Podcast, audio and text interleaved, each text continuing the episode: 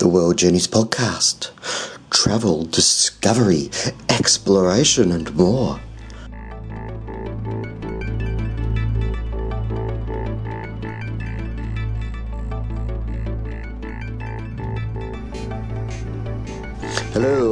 Welcome to episode 9 of the World Journeys podcast. Um, today we're talking backpacking Europe and uh, we're chatting with uh, my good friend and uh, very entertaining guy, Jock Reed Hill.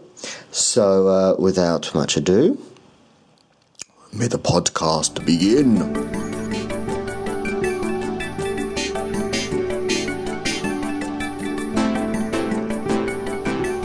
Hello, it's the World Journeys podcast. Andrew, your host, and today we are speaking to and with the very esteemed and sometimes pressed Jock Reed Hill. Yay! How you doing, Andrew? Yes, there's there's actually 65 people. Yeah, Yeah, yeah. they were yeah. cheering. It was. Actually, no, it's just us. It's just me and Jock. I'm all right, Jock. How about yourself? I'm very well, thank you. What's news? What's news? What's news? I've got a podcast. That's what's news. That's a good podcast then. Jock is a very good friend of mine Mm-hmm. for a number of years now. Um, and uh, he's a very talented writer. and um, he's also a very talented actor Mm-hmm. It's all subjective, but uh, and chef. yes, yes, that's a guilty pastime. And uh, he's also been backpacking before, haven't you? Yep. Yeah, it's went uh, a number of years ago. So was, And where did you go? went to uh, England for a while and stayed over Christmas, and then to France over New Year's and a bit after, and then a bit of time in Turkey. A bit of time in Turkey. Mm-hmm. And that's your experience outside Australia? For the most part, I've, I've been a person in Australia who's realised that there are a lot of places in Australia that are quite as good and attract less international fees. So, uh, explored around the east coast a fair bit, but for the most part, not out of overseas. What um, what would you say are the highlights of uh, Australia's east coast? The Australian east coast. I, I will always tell everybody this, and that is Mission Beach, which is a little place just up from Townsville in Queensland. It's where the scrub meets rainforest, and there's big signs saying "Beware of the cassowaries" all over the place. Didn't get to see one. That probably would have killed me if I had come across Beware of the. cassowaries. Is that a kind of crocodile? No, it's a big scary bird. Think uh, a vicious hell emu. Hmm. Yeah, they're, they're pretty good. They're of course Australian nationals, very territorial. Like you can't really go near them. Highly they- recommended as a pet. well, of course. Well, it depends on uh, if you guarded a place with a cassowary, you'd be expecting people to laugh it off and try to get in and get killed by these things.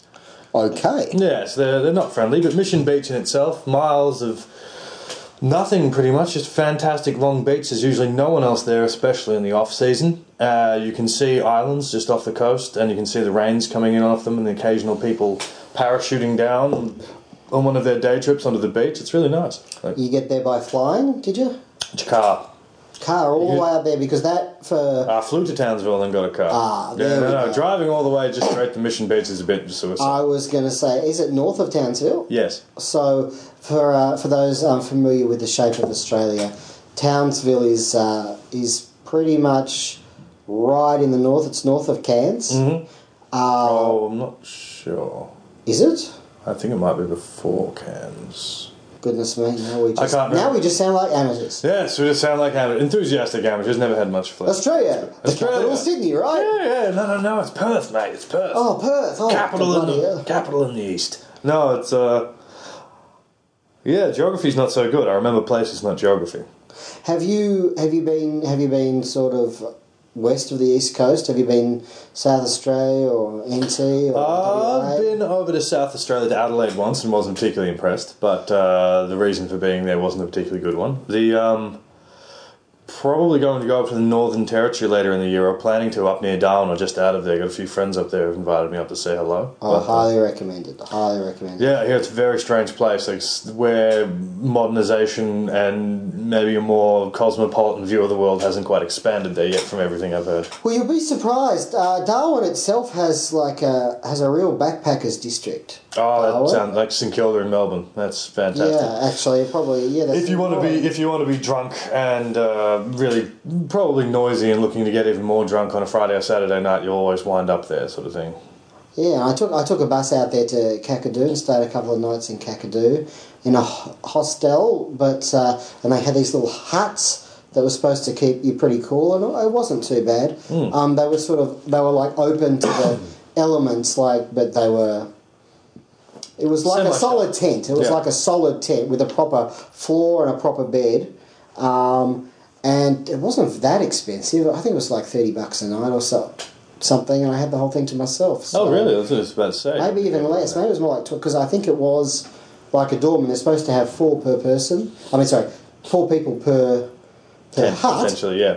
but they um, didn't have anyone else there when I was there. That sounds just- fantastic. that's my kind of dorm when backpacking. It's just like I'm backpacking. Look at all these people. I'm going to my room now. Ooh, there's nobody there. Fantastic. I, I love the I love meeting people in hostels, but when it comes to sleeping, I value sleep Yeah.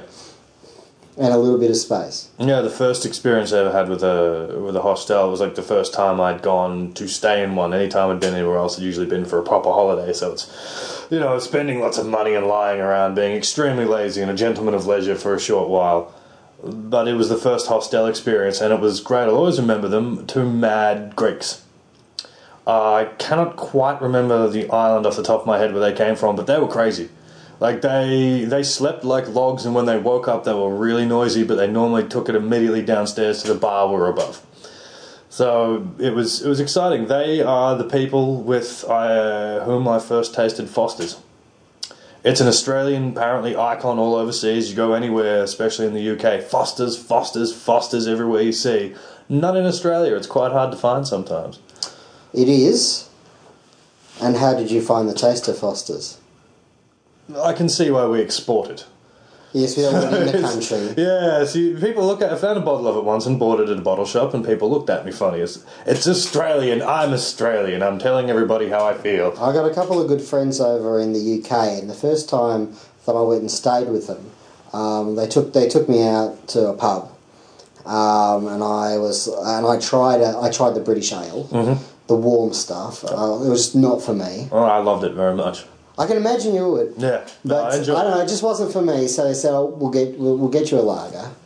And I came back. The thing was almost as bad as the ale. I said, "What is this? It's not Foster's, is it?" And they went, "Yep." oh, yeah. Uh, they had a couple of nice ones over there, but I did enjoy that most. The pub culture over there is a lot different. Very nice. Is it's nearly always quiet. If they have music on, it's never overbearing. I mean, the tactic they use a lot around Melbourne, uh, especially, is you go into a pub, they have the music up really quite loud. So if you can't speak to people and have a conversation, which you go to the pub to do, you're going to be drinking more. So it's a subtle way to get you hammered and in, out, spend all your money and leave. So uh, yeah, in England they don't do that, except they have a very strange culture of by eleven o'clock or twelve o'clock they just ring the bell and say last drinks, then get out. But last drinks normally means go up to the bar and buy three pints or however many you intend on drinking for that evening. So it was walk in there going, oh, it's been a long day wandering around at museums, having a great time. Then you walk in, have one pint, they ring the bell, and you go, right. You go up there and say, I want a pint of that one, that one, and that one. And the poor lady behind the bar gives you a withering look because she has to hand pump all of these because they're sitting under the barrels and they're staring at you, getting her arm really beefy. I, I feel I was giving her a workout, but uh, she didn't appreciate it. So it was, yeah, The silly. good thing I would think would be that because the the ale is uh, warm, that there's room temperature. there's the, yeah. That's what I mean, room temperature. you don't like if you have a lager, a lager should be cold. Lager Yeah. does not taste nice warm or room temperature. Um, but if it's already uh, if it's made to be drunk at room temperature, then Hmm. you can sit on those three or four beers for an hour or two. It Doesn't quite matter. Very little. and yeah. uh, you know the taste isn't going to change that much. No, this is probably the best thing about it is you could have a whole stack of them sitting there, and it's only if they started going mouldy would they be bad. But or properly off. It was interesting that every single pub had their own special, their own special brand, their own special brew, which I was pretty sure was probably all the other beers they couldn't sell mixed up into one. But um, hey, why waste it? There's certainly foolish tourists like me wandering in there saying, "Oh, that's a novel idea. I'll have, I'll have all of those." Did you try the um the drink that they have over there? Is it a spider or something? If they mix this, they mix cider with beer. I've had one of those, yes. I don't see the point. You should probably just drink one or the other, but if you want to mix it together, I mean, this was a place where they, in a couple of hostels, thought it was the rage to do a sake bomb, which is, that sounds pretty interesting, like you're actually going to do something clever. But no, it's pouring a shot of sake into a beer and drinking it. So you drop the, drop the shot glass in and drink the whole thing down. Well, that doesn't. I don't really see the point. There is a thing that they do somewhere. I can't remember where it was because I only heard someone talk about it.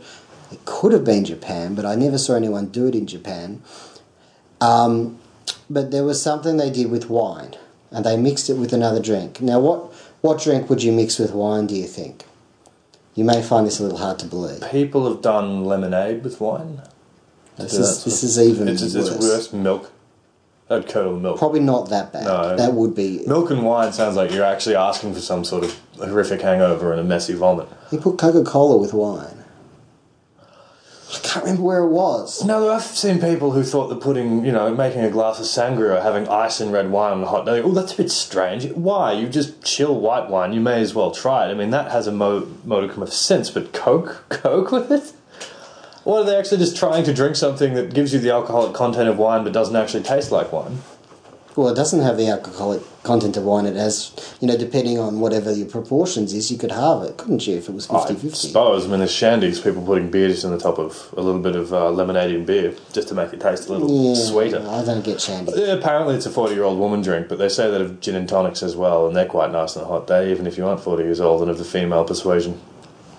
So it's, yeah, it, it's fine. There are a bunch of strange drinking cultures, and it's one thing to be said for England is we might think of ourselves as incredibly hard drinkers in Australia, but they are infinitely more serious about it in England. It's not even serious, it's just done.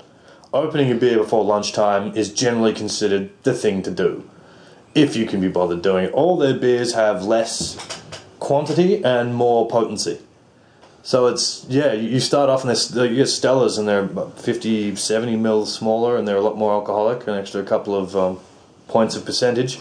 Yeah, knock them back because you drink them quickly. Nevertheless, a pint's a pint. Indeed, which is why you go to the pub for it, unless you really want to get stonkered. But they're wonderful. I think there's a certain a certain height in the world. Maybe it's a tropic or one of the, the, the tropics, or if you get to the certain edges where people suddenly need to wear coats, and this drinking culture just kicks in. So, you enjoyed the pub culture in the UK. I did. I very did. Anyone that didn't have a hostel above it was lovely. So yeah, yeah. There's reasons for that, but uh, I think they're pretty evident. Well, you know, I have I have been to a couple of hostels that had good bars Hmm. that were decent, Oh, I didn't say And, it was a um, bar, but and I mean the, the the key is that you're in a place that has reasonable soundproofing. Otherwise, if you do if you do have that six a.m. train to catch the next day, then you're in trouble. Um, The uh, yes, uh, that's kind of how I don't know. The thing you're talking about is exactly what happened in France when we first got there. We'd been booked into my, my traveling companion and I, Matt. We went, oh well, we've arrived in France. Now what we're going to do? Oh, it's already miserable and cold out here. It's starting to snow. that doesn't sound like France. At all, never, no, no, les Francois, non. And we went to a place that he'd booked. He said, Well, this looks good. It's called the Peace and Love Hostel. Well, that's a bit of a corny name. It turns out either they have a greater sense of irony than I would have imagined. Because out in the middle of Stalingrad, which isn't the nicest place to go in Paris, is the Peace and Love Hostel. Peaceful and lovely, it's neither. It is essentially a, a pencil shaped building and about the same about the same width. It had about eight floors the uh, including the basement. The basement was the kitchen area. All the other ones were these really tight, cramped quarters with a big spiral staircase that you couldn't get any suitcase up. And the bottom area was possibly the worst excuse for a house techno bar you've ever seen. When we first went wandering into this place, there was two burly security guards out the front. We're very tired. The first thing we see is a guy screaming as he's torn all of his clothes off. Blind drunk went screaming across the road to go and uh, have a good interview at the trash fires going on the other side where the homeless people wandering around. We went in there and said, Could we please get our room? And they said, Oh, you're Australian. We have other Australians here. We go, Really? Where? Do you see that guy outside hassling the homeless people over the road? It was- it this is going to be interesting. So yes, it was uh, the type of place that without fail there was a fight there every night. So it was um, Entertaining. yeah, it was exciting, I suppose you'd say. Exciting in retrospect, pretty abysmal you're there. But uh, yeah, we had uh, they had it's not really a bunk bed, is it? Called something different if a bunk bed has three beds in it. I don't know. Maybe they're tiers, three tiered. A three tiered bunk bed. The uh, I bottom- love that. I mean, as if a bunk bed isn't, you know, crappy enough. Yeah, no, they decided to put three, and they clamped it to the wall. It was like something you got from IKEA that they clamped to the wall in this tiny room. It must have been a jail at some kind, at some time. Have But, you uh, have you tried hostels in Australia? Yes. I haven't. I've been to a couple of hostel parties and I've stayed in them occasionally, but only when I got too drunk I couldn't leave. Well, I can't speak for inner city hostels, but the ones that I've stayed in, like I stayed in the Blue Mountains hostel, How was that? it was fantastic. Mm. Uh, having said that, it wasn't. It's not exactly fantastic for partying, but you figure if, if the hostel's well enough located, Mm. you don't need the hostel for partying. You just go down two doors to where the awesome pubs are. Yeah. Um, and but I mean, if you're looking for a place that you know, you, you know, it had a huge, spotless kitchen, you know, where like fifty people could cook at the same time, mm. compared to the one in Dubrovnik, which had four flames on a small stove and two of them didn't work, That's and, and about three forks and two knives. Um, but you know, it was uh, spotless, big, and I um I'm getting on, so I've sort of I've taken to, to getting single rooms if they're affordable in hostels because I like the hostel, but um, from time to time sharing a room with twenty other people. yeah, there's always, if you've 20 other people, the chances are there's going to be at least four of them that are really irritating in some manner that they don't think they're irritating in. Besides, you know, I know that I snore, so um, you know I don't want to put people through that. But I mean, 2011, I still went to a number of dorm rooms because the budget just didn't allow for that extra splurge, especially in the UK and Europe, where things are a little bit. Um, Can be priced, especially capital cities. having said that, Australia these days is no cheaper. No. Let's be honest. We have to be honest. Um, we're always full of honesty. Deceit? No, no, no. Duplicity? No, we don't do that. So, how many hostels did you stay in over in Europe? Go ask a question. It's like three in three in Paris. We had to go In to Paris. Yeah, it was in Paris, like separately. Actually, it was two in a hotel, I believe. Because we went to one, went to the other, and went, oh no, let's just go to a hotel.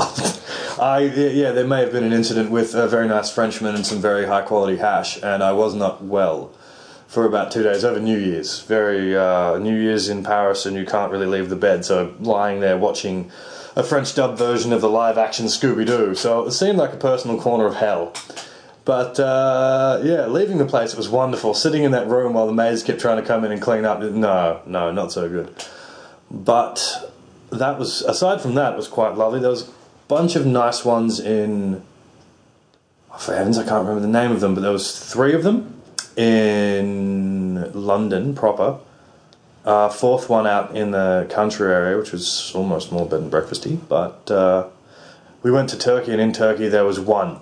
We didn't need any others. There was one. Still remember, it's called the Bauhaus House Hotel.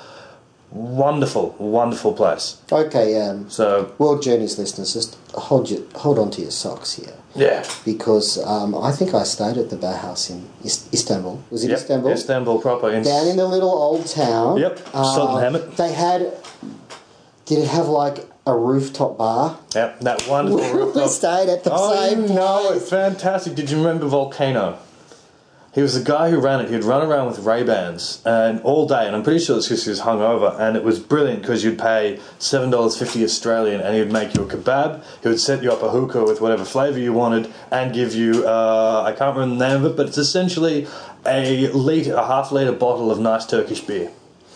I don't remember him, no, but I probably stay there. I stayed there in 20, 2004, so Yeah, yeah, he they may be under it. Yeah, different yeah. management. I do remember that the poor, the poor owner there. There was some. Um, I mean, we were. th- I was there in April, I think, I had arrived after coming from Iran. I'd taken a bus from eastern Iran to Istanbul. So that's so that's basically the entire width of Turkey.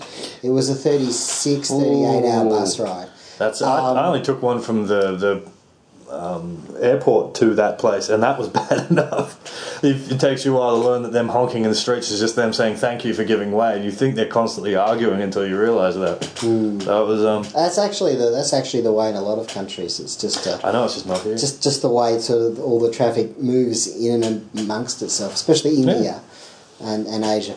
But um, Did you enjoy your experience in Istanbul? I really liked Istanbul. Um, so did you just go to Istanbul, or did you you didn't head anywhere else in Turkey? We thought about heading up to all the, the Gallipoli and places like that. Uh, as cliche as it sounds, we thought about going around to it, but we didn't wind up because we were in the middle of Sultanahmet. They had so many museums, so we weren't having a party day or just having a nice time in the actual tourist district. We'd go and check out the old town or go and check out some other areas of the place. The Hagia Sophia, the Blue Mosque, and the History Museum, they're all worth checking out. They are amazing.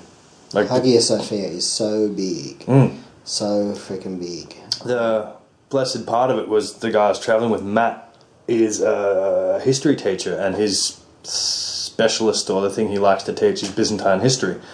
So this is all the Hagia Sophia and things like that. And when we actually walked in there, they had no guides, no maps, giant scaffolding because they're busy taking down everything they've done in there and fixing it up again. And without any guides or maps, people were kind of wandering around going, This is very nice, but I don't really understand the significance. And he was wandering through going, This is fantastic. This is where the Vikings put their graffiti on the wall because there were mercenaries over here and doing all this sort of stuff, like Viking runes essentially. Hagar was here and this sort of stuff. Uh, the the pictures that were taken down, who they depicted, all that sort of things around the walls. So wandering around and he's going, and this is where this happened, and this is where this happened, and this is where this happened, and we end up getting about twenty people sort of slightly following us at intermittent times, just just listening a little bit closer. But the question I must ask you is: Was he actually telling the truth, or was he just making it all up? If he was making it up, it was a stellar set of lies. He, he was convinced himself. He's, if he's lying, he did such a good job, he fooled himself. I think that would be great to set yourself up as a fake tour guide. Just walk around making stuff. And this is a, a picture of one of the, the, the concubines of the emperor. Yes, I know it looks like a man, but they, they had their suspicions and all sorts. Carried on like The this. Hagia Sophia was actually originally a church. That Hmm. when Islam came over Turkey, became a mosque, and today it's sort of. I think it's supposed to be kind of for all faiths, but it's primarily a museum. Yeah, it was when. Uh, yeah, when the Muslims took it. I can't remember. It was like uh, eleven hundred. Around that time, like the population was about a million, and by the time they'd finished doing it, it was down to thirty thousand. And they decided, well, this is a big Catholic church or a big, you know, praise Jesus. They said no, it's going to be turned into a mosque, and you're not allowed to have uh, pictures or depictions of humans in mosques. So they told people smash of smash everything down, get everything down, all the pictures on the walls. And these are brilliant mosaics, like really talented artistry of the time, amazing to look at even now. And the artists, bless them, refused to, to smash it, like refused to do that. They ended up covering it over with a plaster, and you could tell today actually when it, it ceased to become a mosque and they started restoring all of it they discovered that the people who had actually put the plaster over it had done it with the intent not to damage anything underneath it or at least they intended to so they just went we're not going to destroy this we're going to Eight hundred odd years ago. yeah well they realized they just it was one of the greatest wonders of the world the greatest one one of the great wonders and just destroying it like that Well, to an artist's perfection i'm, I'm It's yeah. really interesting because a lot of people don't even know about the Hagia Sophia. You know, they think of the great churches and great buildings of the world. They think of St. Peter's or Notre Dame or whatever. But I mean, Hagia Sophia is surely up there. uh, it's because it wasn't a church for a long time Yeah, that that It's- certainly. Yeah, and, and I can't imagine it's been particularly large in the Muslim faith as well, because while it was a very big Muslim uh, uh, section of prayer, they now have the Blue Mosque right next to it, which, you know, uh, despite the um, controversy with it having, was it five or six minarets more than Mecca, and how dare they do that, that place is beautiful. It, it's wonderful, It's and it's really still a place peaceful of, as well. Yeah, it's, it's a, a- really peaceful. Um, And there's another. There is another thing in in uh, Istanbul. I have to ask if you visited. Um, there are like these underground cisterns. Oh no, we didn't see You them. missed that. I missed it. For anyone heading to Istanbul, Check out invest invest in. You only need an hour or so, and there you just go down some steps. It's almost from memory. You'd almost not know it was there, Yeah. except that it was in the guidebook, um, and they it was highly recommended in the Lonely Planet. And I wasn't going to see it, but uh, I'd met a couple of Americans, and they were going there. I thought, all right, I'll tag along. Mm. It's it is. It's like an it's like an underground cathedral. There's water everywhere, and they pump out um, classical music. But it kind of works. It kind of works, you know. And there, there's a giant head on its side. I remember a giant stone head on its side. I have that etched into my memory. But it's really um, it's quite otherworldly. Yeah. Um, you know, it's not the sewer, so I don't think you're going down there. It's going to stink. It's not the sewer. It's like uh, emergency water or something, or overflow, or I'm not sure exactly. if it was inside the, the like where Istanbul actually was, like the old city, It's not far from the Hagia Sophia. It's the then same it, side. then it would probably be the, the, the water functions and the aqueduct sort of business from when they Mm. could survive sieges. So it was yeah we um, instead of doing that I think that was on the cards, but we chose uh, essentially we kind of organised to have three days to go and do things. So the last three days, uh, one of them wound up just being a little bit drunk.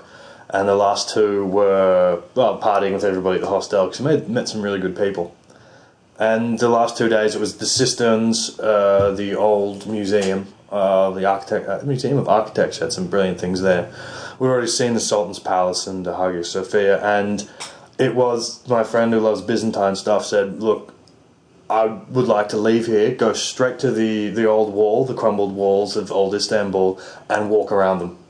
So we spent a whole day walking around the walls. Oh wow! So the old city. So we saw like we'd been up in the Sultan's palace, so we'd seen where the battles had happened, where uh, the Byzantines tried to retake the place after the Turks had it, but their their fleet had been destroyed up near the Golden Horn, so they couldn't do it. It's up there pointing all this out, and lies or not, it makes a good story.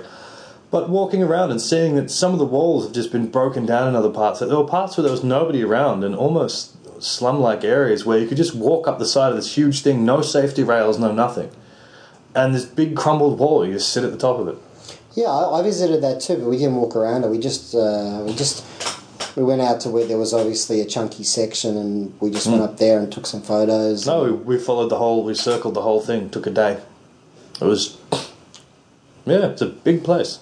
Wonderful. But it must stop at some point, doesn't it? Or at the Bosphorus, or Um, well, it's kind of uh, circular. It was more the, the beachfront. It kind of lowers a little bit because Yeah. the fortification. I didn't- I didn't see it Yeah, we followed it all around. Like, uh, look, I'd say only about thirty percent of it is still standing proper.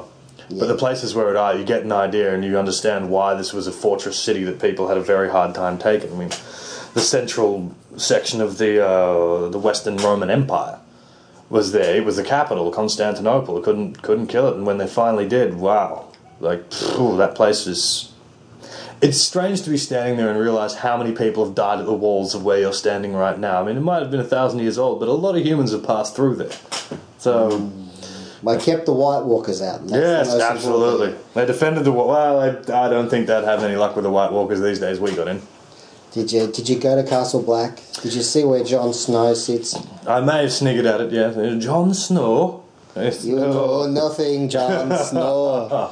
Ah, bless. So, basically, in Turkey, you just went to Istanbul. How about France? Was it just Paris, or did you get out into Um, some of the other parts? Yeah, we saw some of the, the countryside around the way, but the, probably the highlight was going to Versailles. That was that was amazing. I've never been so astounded at decadence before. You think back in Paris there was people starving, and out here you have a castle so lined with gold that they don't even live in any of the rooms.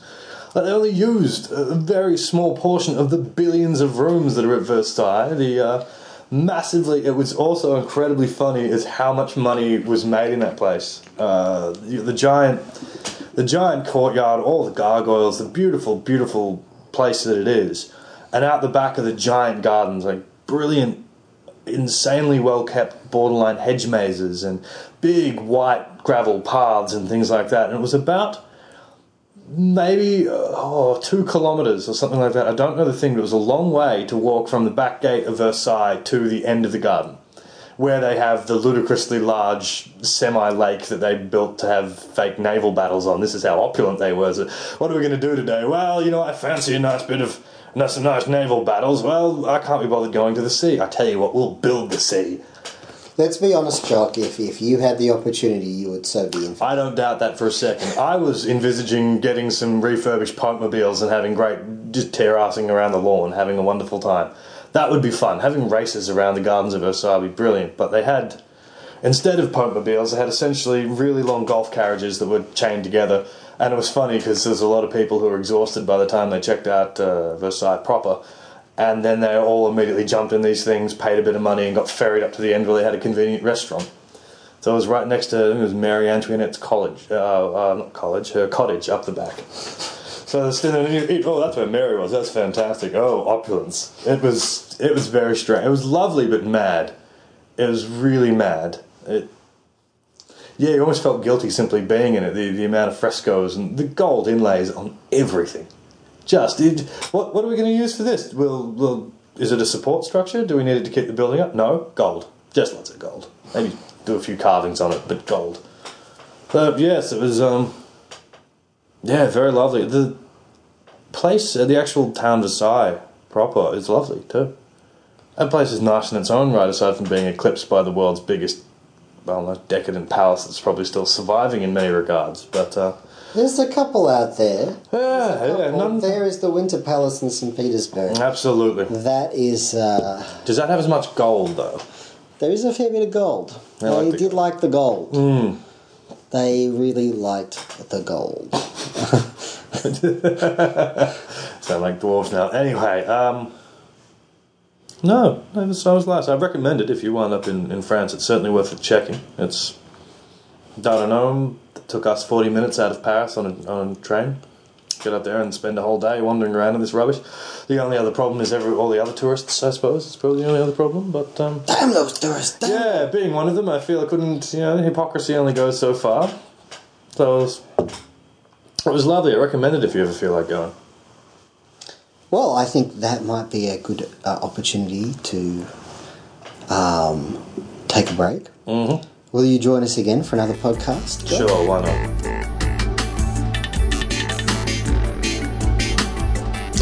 And that was part one of my interview. Next week, uh, episode 10 will be part two with Jock Reed Hill, uh, where he will indeed be taking the Capital City Challenge. So please do come back next Friday and uh, we'll be talking again with Jock. Uh, and we'll be completing the interview then.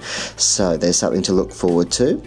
Um, don't forget, you can find me on the blog, worldjourneysdiscover.wordpress.com.